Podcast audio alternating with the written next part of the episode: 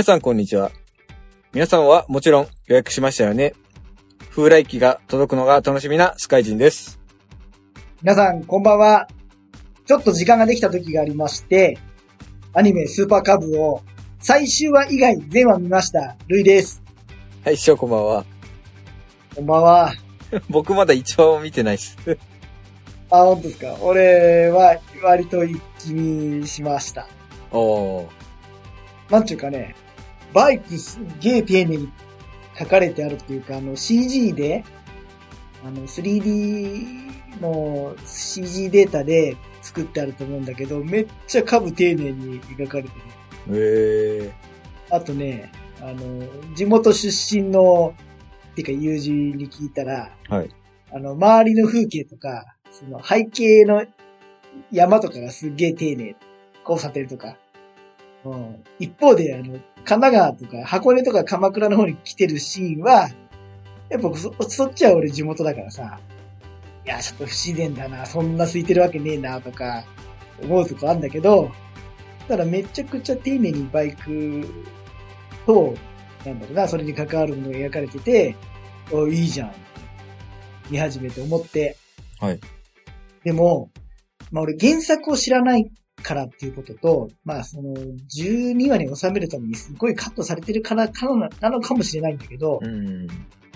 もうね、二欠問題がどうこうとかの前に、最初、私には何もない、でも株があるとか言ってた、その主人公が、ある日さ、ある日っていうかね、ある回を境に、急にね、なんかもう50代のおっさんばりのベテラン感を出してきて、えですすごいのよ。うん、まあ主人公の女の子二人いるんだけど、はいまあその、一人はもう最初からおっさん感というかさ、すごいのよ。ヘルメットが省エのどこどこどこでとか、なんかそのものに詳しすぎるとことかが、まあまあ漫画だからいいとしても、まあ、ある日突然ね、なんかもう、バイク歴25年ぐらいのベテラン感を出すようなセリフをは吐き出すようになって、えーそこだけが不自然なんだけど、はい。うん、まあ、でもオートバイに関わる作品をあんだけ丁寧に作ってくれて、ありがたいなっていうか、なんかあれを、がきっかけで乗る人がいたらそれは素敵なことかなと思いました。多分乗ってる人にすごい突っ込みたいところもあるんだろうけど、いや、そんな細かいとこ上げ足取るよりも、なんかこう、広い心で見たら、まあいいんじゃねえっていう。うんまあ最終話見てないんだけどさ。えっ、と、じゃあ僕の方はですね、言った通り、あの、風来機4を、任天堂スイッチ版の方予約しました。はい。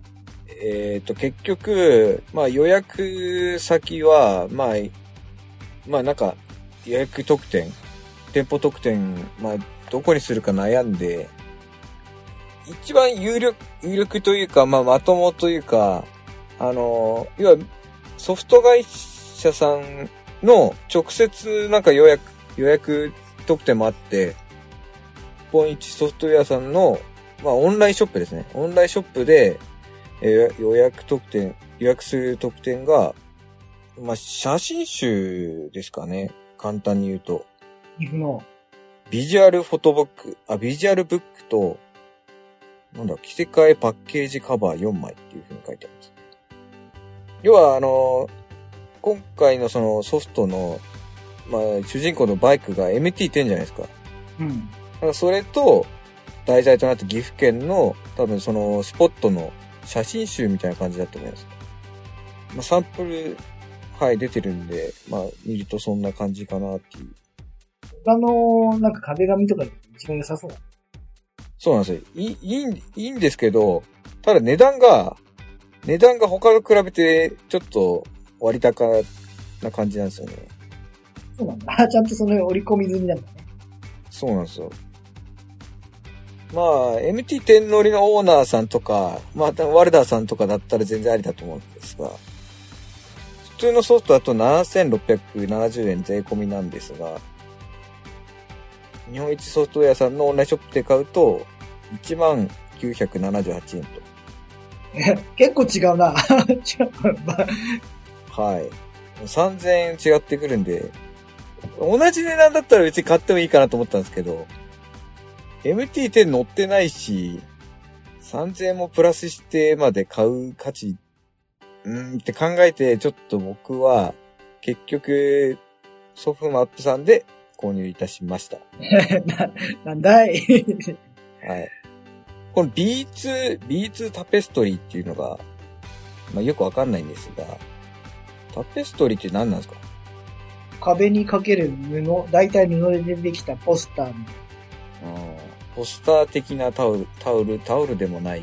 本当はい。うん、だから僕、タペストリーって何かなって、またこれを Amazon とかで検索すると、え、こんなの、こんなのもあんだっていうのが、まあいろいろ出てきますが、それ以上は言いません。俺、前回の収録以降に、偶然会ったそのライダーが、浦井知ってて、は知ってるっていうから、今の開発者の人と話したことがある。これ僕予約したのはいいんですけど、これソフトが送られてくるのか、ダウンロード版とは書いてないから多分ソフトが送られてくるでいいんですよね。そこら辺よくわかってなくて予約したんですけど。うん。あの、俺今日予約、アマゾンでオーダーしようと思ってて、はい。忘忘れた。で、そろそろやっとかないと発売日来ねえな。そうですね。えっと、発売日が一応7月8日なんで、もう来週、はい、っていう感じです。本日は入る前に、近況報告的なのはあるんですか？いや、これはエンディングに話します。はい。わ、かりました。特にないです。特にないです。じゃあ、今日は、はい、今日はもう、はい、あの、いただいてるお便りが、えっ、と、ちょっと先延ばしになってしまったので、それを読みたいと思います。はい。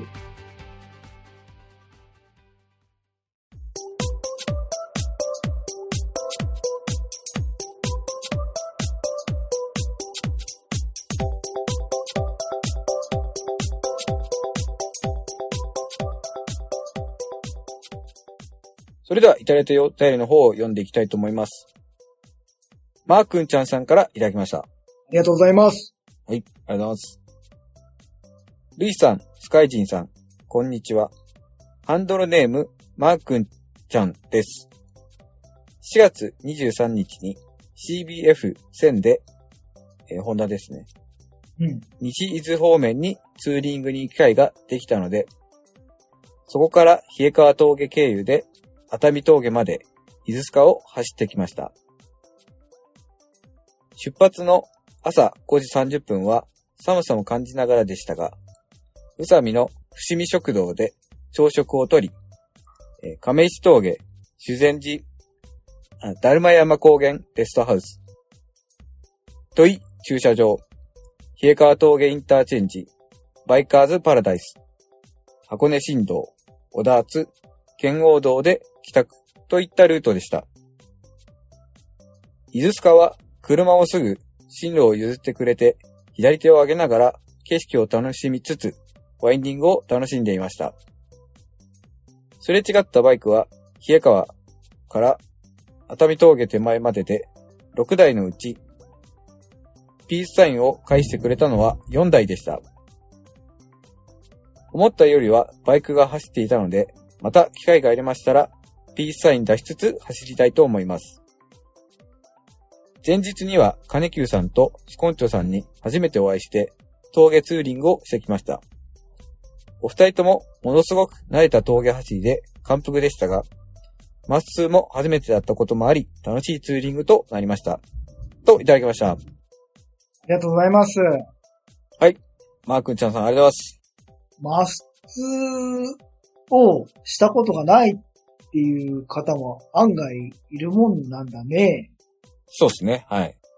ちょっとまあまあ、マー君ちゃんさんの、はい、マー君ちゃんさんのご年齢は存じ上げませんけど、まあ、まあある程度こう、なんかツーリング、ツーリングは慣れされてる感じが文章からも感じ取られるので、僕よりは先輩かなって感じですけど。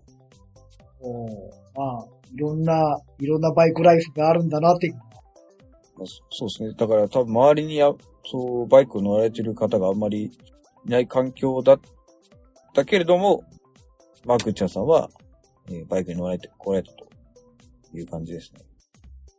しかも、そのさ、直接は見ず知らずの、まあ俺たちは割と身近だけどさ、はい おお二人ともその、そうですね。でも、まあとはいえだと俺たちだって日常で身近にいる方々じゃないけど、まあそういった人と同じ時間過ごす遊ぶっていうのは、やっぱ時代だよね。そうですね。うん。ネットがもしくはモバイルがある時代ならではで、すごいなと思う。二人だとマスツなのかな？マスチューじゃないですか。僕はそうだ、そういう認識でしたけど。あれ？違いましたかね？いや、わわかんない正確なところはあんまり深く考えたことなかったけど。まあ、二人乗りだったらタンデムツーリングじゃないですか。でも二台で行ったらもう、ま、マスチューかなっていうのは僕の認識だったんですけど。どうなんでしょうかね。リスナーさんでもしなんか、これがマスチューだみたいな、ありましたら。あんまり線引きする必要もないとこだけど、あんま考えたことなかったかな。母ちゃんどっちが多い？一人と、もしくは二人以上と。あー、どっちだろうな。でもやっ、うーん、何で多いか、うんか回数か距離もよるか。距離で考えたらやっぱり、うん、そうですね。回数で言ったら、うん、でもやっぱ僕って、僕はやっぱ一人の方が多いかなそうですね。一人が多いですね。俺逆だな。ああ、本当ですか。一人の時は、まあ、どっちかっていうと、本当ロングに行ける時と、泊まりとか遠くに行ける時は一人だけど、日帰り一泊ぐらいだと、まあ、誰かと走ることが多いな根本的に寂しがり屋なんだなと思う。なるほど。うん。あ、この間、ちょっと一人で走る時があって、そのことを考えたのよ。はい。で、遠出するときは一人が、一人のツーリングが好きなんだけど、結局終始一人なのは嫌で、そう、遠出する、そう、僻地に行くと一人で行った方が夜一人じゃないから一人がいいんだなってことに、まあ、そこに落ち着いて、あ、そっか、俺は結局完全一人で全て完結できるほど強くねえんだなっていう、うーん、まあ強い弱いとは違うかもしれないけど、全部一人だと寂しく思っちゃうんだなって物足りねえなと思うところに結果落ち着きました。なるほど。でも一人も好きだけどね。いろんなこと考えられて。まあまあ、西伊豆スカイラインと伊豆スカ両方満喫ですね。そうですね。もう北上コースだし。今年行けてないんだよ。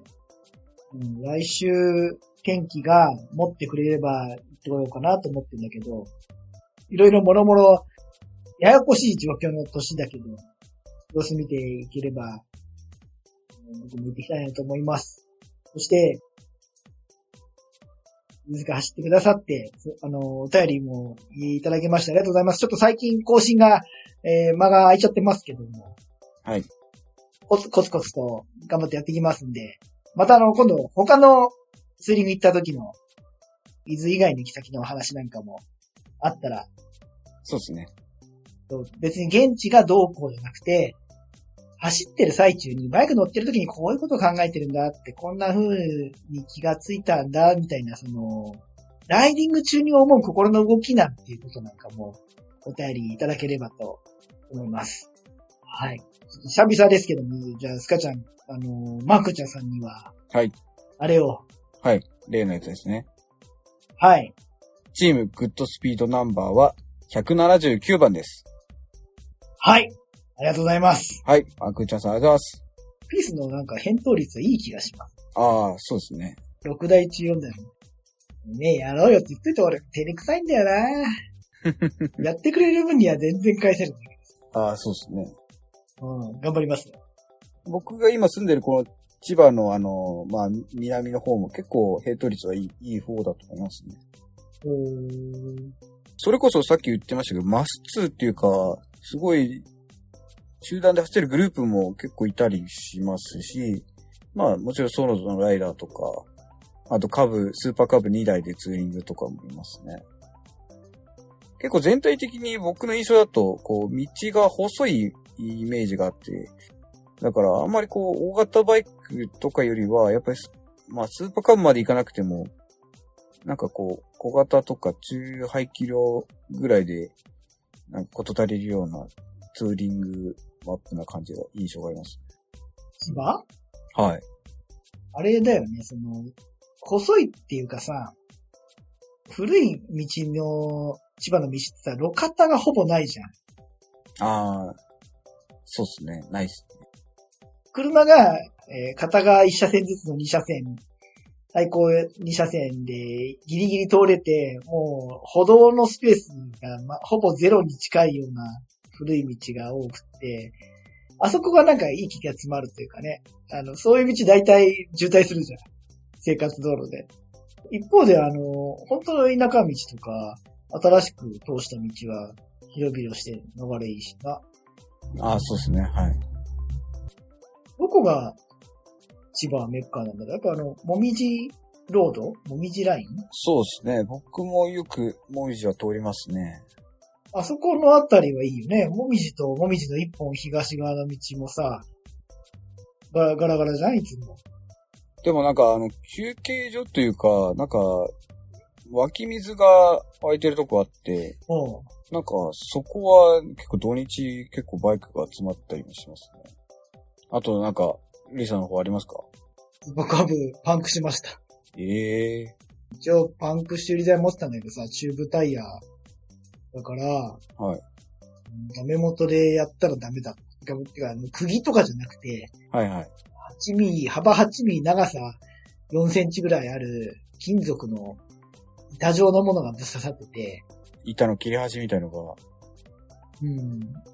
まあもう、だからタイヤはそのまま使ってるけど、チューブはご臨終だったね。なんか、うん、まあ直すより、めちゃくちゃ安いからさ、チューブが、変えちゃうか。チューブタイヤめんどくせえなっていう。あれ、まああれはチューブレスのダメだったな、きっとな、あの穴は。ああ、そっか。チュ結局チューブレスでもあれですもんね、外側のタイヤ外さないと変えられないっすよね。あ、チューブ、ごめんなさい、チューブ、チューブタイヤだったら、うん。あ、そうだよ、チューブ変えるにはね。はい、チューブを変えるには、外側のタイヤ外さないとダメですもんね。普通のパンク修理だったら、あ、違う、スクーターとかだったら、あの、タイヤを車両から外さずに、やっちゃってたバイク屋さんとかね。ああ、なるほど。俺が行ってたバイク屋さんは、スクーターのタイヤと、リアタイヤとかは、チューブ交換も、タイヤ交換も、はいなんなら、バイクについたままやってる時もあった。へえ。てか、スクーターにチューブタイヤなんてあるんですね。あった、あったの昔。へえ。車体についたままビード落として、はい。で、隙間からビロビロビロって引っ張ってやってます。俺、俺にはできない。書いて手間っていうか、あ れだけどさ、いろいろあんじゃねこういう、お横着っていうかノウハウが。はい。あの、タイヤ交換っていうかさ、ロシアのさ、これあの、バイクじゃなくて、あの、自動車だけど、はいロシアの、あの、いわゆるその、こう、荒野っていうか、都市部じゃないとこで、はい例えばトラックのタイヤとかがさ、パンクしたりして交換しなきゃいけないとかあったりするじゃん。その時に、あの、ビードを上げる方法が、あれがないじゃないそのコンプレッサーが。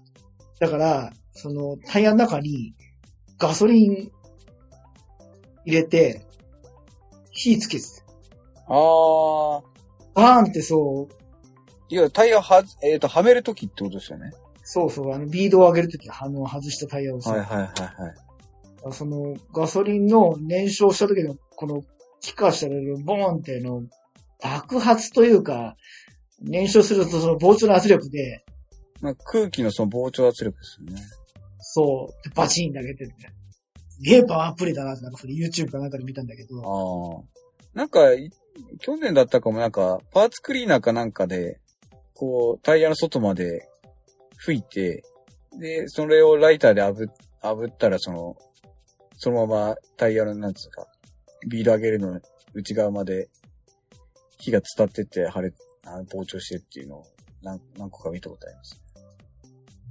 うんなんか技なのかもしれないね。うんちょっと危ねえけど、どうなんですかねまあ、うんまあ、推奨はしない方がいいと思いますけど。うん全然自分のやつだとやりたくないです。でもそれ、それを言うとですけど、なんかあのータイヤを、その、タイヤとタイヤ、そのホイールか、ホイールの当たり面のそのビードの部分ですよね。うん。なんかそこに、その、くなんかクリームを塗る方法と、なんですかね、今の、なんだっけ、あ、バイク忘れちゃったの川崎のなんかのスポーツバイクだったと思うんですけど、なんか、エンジンっていうか、まあ、エンジンからホイールまでのその、回転動力と、要はタイヤ、そのビードの噛み合いが滑っちゃって、な、なんだったっけな？もう忘れてた。やべ。これ、うろ覚えだからやめます。なんでもないです。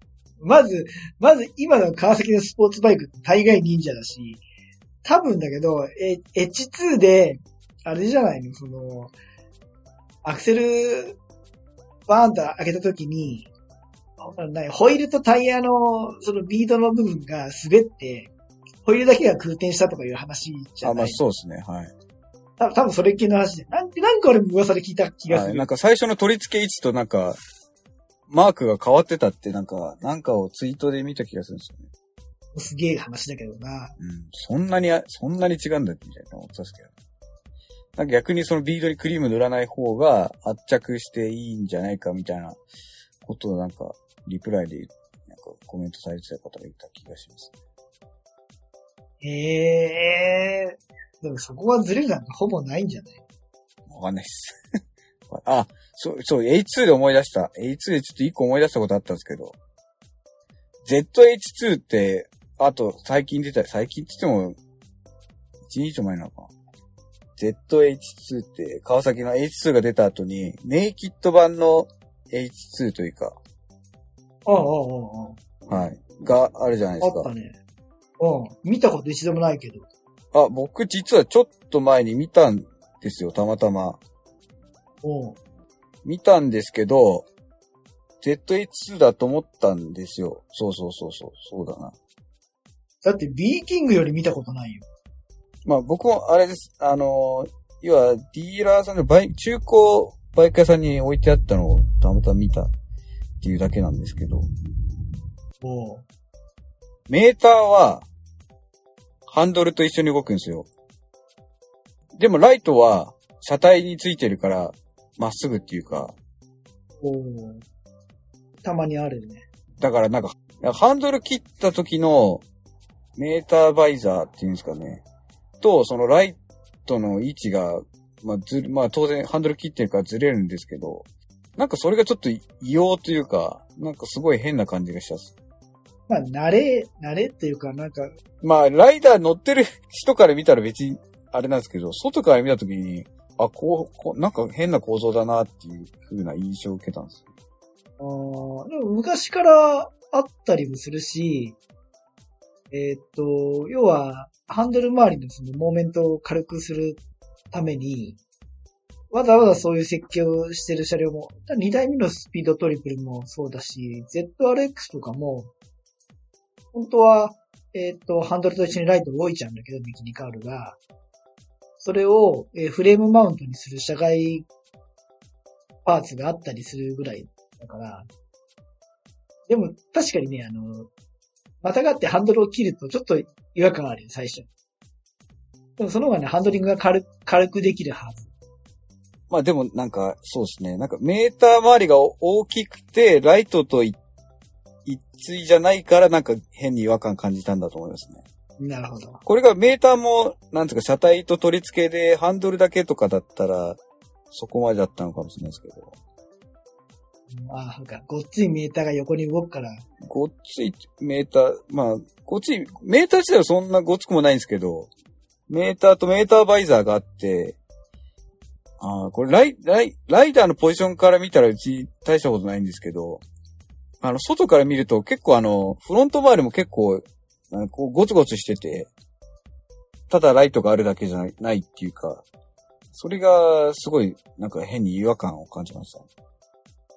立体物を見てねえからなんとも言えないけどな。そうですね。これはぜひあの、現象を見てか、見た感想を聞かせていただきたいですね。なんかちょっと、うん。まあライ、ライダー目線だったら全然あれなんですけど、外から見たときに、なんか変だなって思っちゃったんですこんだけ見ないってことはさ、やっぱりよ。うん。H2 に比べたら、H2 よりは若干人気がないんだろうね。まあ、そうですね。まあ、まだ出てから、そんな日も経ってないっていうのもあるかもしれないですけど。うんでもそこそこ経ったるし、H2 はやっぱ時々見るじゃん？H2 はそうですね。やっぱ見ますね。すごいな。ああれを買う人、あれを選ぼうって人は、俺は H2 買っちゃうんだろうからな。きっとスーパーチャージャー欲しかったら。デザインに一目惚れとかなのかな。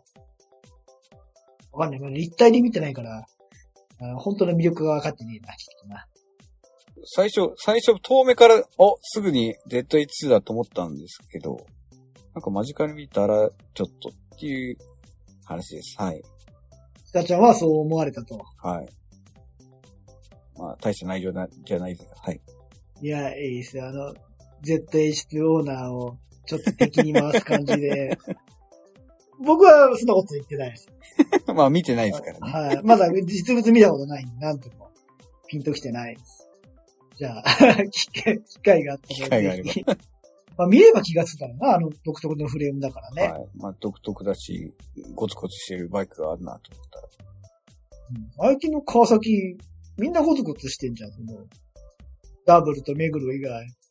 ああ。でも、でも忍者じゃねえな。Z1000 とか、あの、タクラさん乗ってる Z650 は、出た当初に比べたらだいぶ洗練されてきた感じはしますけどね。ああ、そっか。あの Z1000 とか、昔なんかターミネーター顔だったじゃないですか、なんか。ああ。ターミネーターじゃなくてあれでしょ？シュワちゃんが出たもう一個の方でしょ？あの宇宙人の。プレデターか。そう、プレ、プレデター顔ってことでしょ？ああ、そうですね。そうです、そうです。プレデターですね。まあまあ、二つ目の、はい、ライトでしたけど。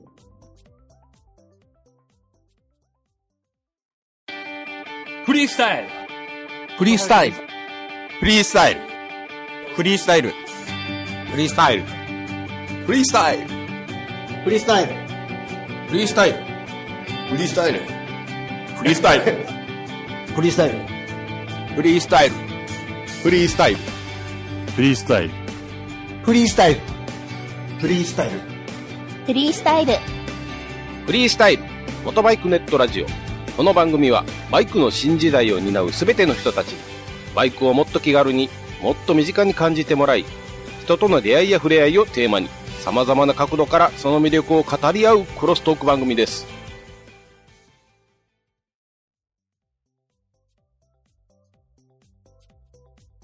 ちょっと、まあ、バイクと絡めてて、まあ、ちょっとこの間、仕事上で、あの、長野方面行く必要がある時がありまして、はい。で、まあ、どうせ行くなら、まあ、バイクで行きたいじゃないですか。行かなきゃいけないとなれば。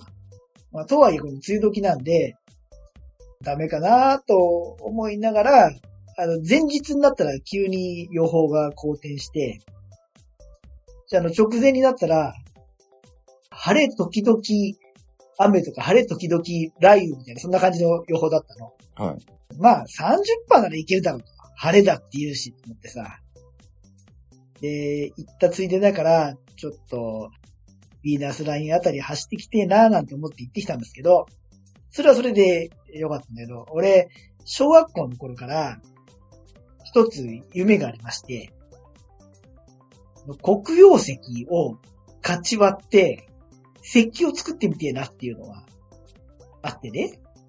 突然ですけど、まあちょっと、あの、前に話したからだけど、俺、親父からさ、でかい黒曜石の塊をもらってきて、なんだろう、げんこつよりもでかい。はい。でも、あしかもそれは、えっ、と、ただの黒曜石じゃなくて、実際に、縄文時代の連中が、黒曜石の石器を作るのに使った代物なのよ。はい。でもまだでかいからさ、それを、えー、さらにか勝ち割ってしまおうっていう、まだ勇気が湧いてなくて。でも、俺は小学校の頃から、黒曜石割って石器作ってみてっていうのをずっと思ってたんだよ。で子供の頃からの夢を、この間の長野ツーリングの時に、ちょっと体験っていうか経験してきまして、たまたま Google マップ見てたら、えー長野には何箇所か黒曜石が取れる山があるの。はい。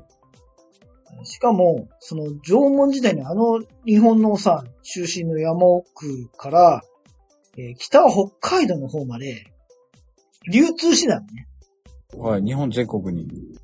そうそう。いや、北海道にも黒曜石取れる場所はあるんだけど、日本中どこでも取れるかってそうでもなくて、やっぱり、あの、取れる場所が限られてて、そんな時代に黒曜石がなんかこう、取引されて、ここの産地の黒曜石でなって分かるやつがかん、すごい距離移動してんだって。へえ。おうそれもちょっとびっくりなんだけど、一応火山岩の一一種なんですね。おう火山のうん生成物によるガラスはい。なんだけど、長野の山奥に住んでる人さ、人間生きるには塩が必要なわけじゃん。はい。あんな内陸に住んでて塩どうしてたんだろうな。なんていうね、あ、それ山奥とかさ、ビーナスラインの方とか、なんていう心配をしながら、その俺偶然地図で見つけたところが、えー日本有数の黒曜石の産地だって。はい。ほうほうほうと。ちょ、ちょっとした小さな博物館っていうかなんかこの、えー資料館みたいなのもあるんだけど、はいはい。で、よくよくその周り調べてみると、片道30分ぐらい山歩きすると、黒曜石が、その、取れてたっていうか、その黒曜石を縄文人が掘ってたところが見れるっていう。俺のイメージは、なんか河原とかに転がってる石の中に混じってて、あるのかなって子供心に勝手に思ってたんだけど、ああ、はいはい。どうもそうじゃなかったらしいと。まあ、一生に何度も行かないだろうし、昔からちょっと気になってた黒曜石なんぞや、その、どこにあるんじゃってのと、どういうもんなのかっていうのを、いっぺんに解決すべく、普通にヴィーナスライン走ってツーリングした挙句、あの、ちょっとそれだけだと、オチがないというかつまんないから、山歩きして見に行こうと思ってさ、そこの入り口の資料館の、えー人に聞いたのね。その、見に行きたいんですけどって言ったら、えー これ持ってってくださいって言われてさ、いきなり渡された、されたのがなんかあの、熊よけの鈴？はい。あ、出るんですね、みたいな。そういや、なんか最近日本中あちこちで出てるし、そうですね。出るんだなぁなんて思いながら、長野だしなぁと思って、で、はいって言いながら、それをジャケットの裾に引っ掛けてさ、なんか、カランからカウベルみたいに鳴らしながら歩いて行ったっすよ。で、まあ、あの、すごいね、あの、あの細い小川が流れてる、割と明るい林の中を歩いていったら、ある場所からね、まだその、えー本来の発掘跡というか遺跡跡に、行く遥か手前からなんだけど、地面にさ、その、長野の山の黒土の地面の上に、キラキラ光ってるものがいっぱい転がってんだよ。へえ。俺は岩場の石の中に埋まってるもんだと思ってたんだけど、え実際には、あの、黒土の上に転がってまして、奴ら。へえ。もうあそれがほん生の状況なのかわかんないけど、はい。縄文人が移動してできたもんか。いや、そんな感じじゃねえな。だってもうそこら中に転がってっから。で、黒曜石のイメージってスカちゃん、何色だと思う？え、黒じゃないんですか？いやいや、く黒じゃん？黒曜石って言えば黒じゃない？黒曜石の黒は黒ですもんね。だから、俺も、あの、この年になるまで黒曜石イコール黒って思ってたんだけど、はい実際にそこら中に転がってる黒曜石を拾ってみたら、あの、まあ、確かに黒いね。黒いんだけど、透明なやつもあるのよへえ。だから、黒、灰色、灰色ってもね、あの、透けた灰色？だから、黒、スモークガラスみたいな感じ。はいはいはい。ガラスだから透明なやつもあるんだって生で見て初めて知ってさ、うんうん。あ、石器の写真ばっか見てたから黒い黒いと思ってたけど、結構透明な透けてるやつもあるんだってびっくりして。これ、知らなかったでしょ知らなかったです。僕今ちょっとググってたからなんかそんなのが出てきたっすけど、それまで知らなかったっすね。おう結構透けてんのもあるんだよ。へえ。で、まあそんな、黒曜石のからかけらがコロコロ転がってる山道を歩いていったら、あるとこからもこ、まあ、ここからその発掘跡みたいな感じで、要は縄文人が穴掘った跡が今でも凹んで残ってるとこがあってさ、はい。こんな山奥まで来て掘ってたんだと。もうなかなかびっくりしてさ。まあ、なんかちょっと久々にそういうところはそのツーリング行った先でバイク降りて何かを見るとか山を歩くとかいうのは、まあ、一人旅で遠出した時の感じに似てて、うん。ちょっとそこが楽しかったなっていうのと、四十数年前に思ってたその黒曜石どんなもんじゃってのを実際見に行って、いろいろと予想と違ってびっくりしたっていう透明なのがあったり、岩場に埋まってたりするもんじゃなくて、あの、土の上に転がってるというか、だから、でっかい塊は土を掘っていくと埋まってるかもしれないけどね。はい小さなかけらはたくさん転がってた。意外。意外です。おうまだまだ知らねえビーナスラインがあったなっていうか、でも、どうも、縄文時代の人、もしくはそれ以降の日本人は、黒曜石を星のかけらだと思ってたらしい。はい。そういう風にイメージしてたらしい節があるのよ。えー長野に何箇所か黒曜石が取れる場所があるんだけど、その場所には今でもね、えっ、と、地名に星がつくのへえ。もうなんかちょっとロマンチックじゃない？そうですね。ああ、星のかけらなんだって思ってたんだなとか、もしくはそういうふうにイメージしたんだなっていうのが、うんただ、他の場所はそんなことないんだけど、俺が行ったその場所の峠の名前は、星に、あの、ふんって書いて、星クソ峠だ。ふんってそっちのふんっすか？そう、クソだ。だから、星のうんこが落ちてきて、流れ星が落ちてきて、それがそこにあるっていうような、本当だ、星クソで星クソ峠出てきました。黒曜石、原石、原産地、遺跡って書いてます。スターダストならぬスターうんこだったっちゅう話ですよ。まあそうですね。はい。あの全然バイクと関係ないんだけど、たでもでも関係なくもないか。あの、バイクで行ったツーリングだからこそ歩こうとも思ったし、うん、あと、ロングツーリングの一人歩きの雰囲気を味わえてよかったなっ。あ、でもあれなんだよ、その、ねその山歩いてる時まですげえ天気良かったの。晴れてて。で、その後だよ。ちょっとお腹空いたから、どっかで飯ご飯食べようかなと思って、えー走ったら、その日の、えー晴れ、時々雨、降水確率30%に全部、あの、ぶち当たって、めっちゃ天気良かったくせに、ビーナスライン走ってるめっちゃ土砂降りにあって、あで、びっしょ濡れになった後で、その直後にまためっちゃ晴れてくるっていうね、ああ。全部いただいてきましたよ。なるほど。そして、その6月の頭は、メッシュジャケットで行くには早すぎた。ああ、そうですね。まあ、そっちの方、標高高いっす。うーそうそうそう。家の周りとかこうやって神奈川では良かったんだけど、うんずっと中央道走ってるうちにちょっと肌寒くなってきて、ビーナスライン上がった日にはもう、晴れてんだけどはいはいはい寒いし。で、松本に降りたらさ、このピーカンで晴れて暑いしさ、暑いなと思ってまた帰りこそ寒いしさ。いろいろ経験しましたね。まあまあまあ今回ちょっと全然バイク活動してないんで、あれですけど。はい。あすかちゃんなんか最後話したいことあるっていうか。まあ、ど、どこまで、そうだな。64回でちょっとまだ編集中だからどこまで話すか、話してるか、あれなんですけど。えっ、と、とりあえず、今年の3月に増増車しましたんで、えー今年1回目のプレゼントクイズは、おう。打ち切らせていただきます。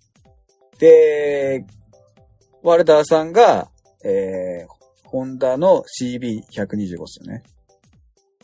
で、えーっと、プライスさんがアプリリアの RS125 だったんですけども、はい。えーっと、正解は、鈴木のアドレス V50 でした。あ、そ、それ、それでいい当たりしちゃう。で、回し、まあ、二人のうち正解者どっちにするか悩んだんですが、まあ一応国産つながりということで、ワルダーさんに今回は、あの、何かプレゼントを送りたいと思います。めっちゃ強引だし、え、スカちゃんが言ってた、あのーはい。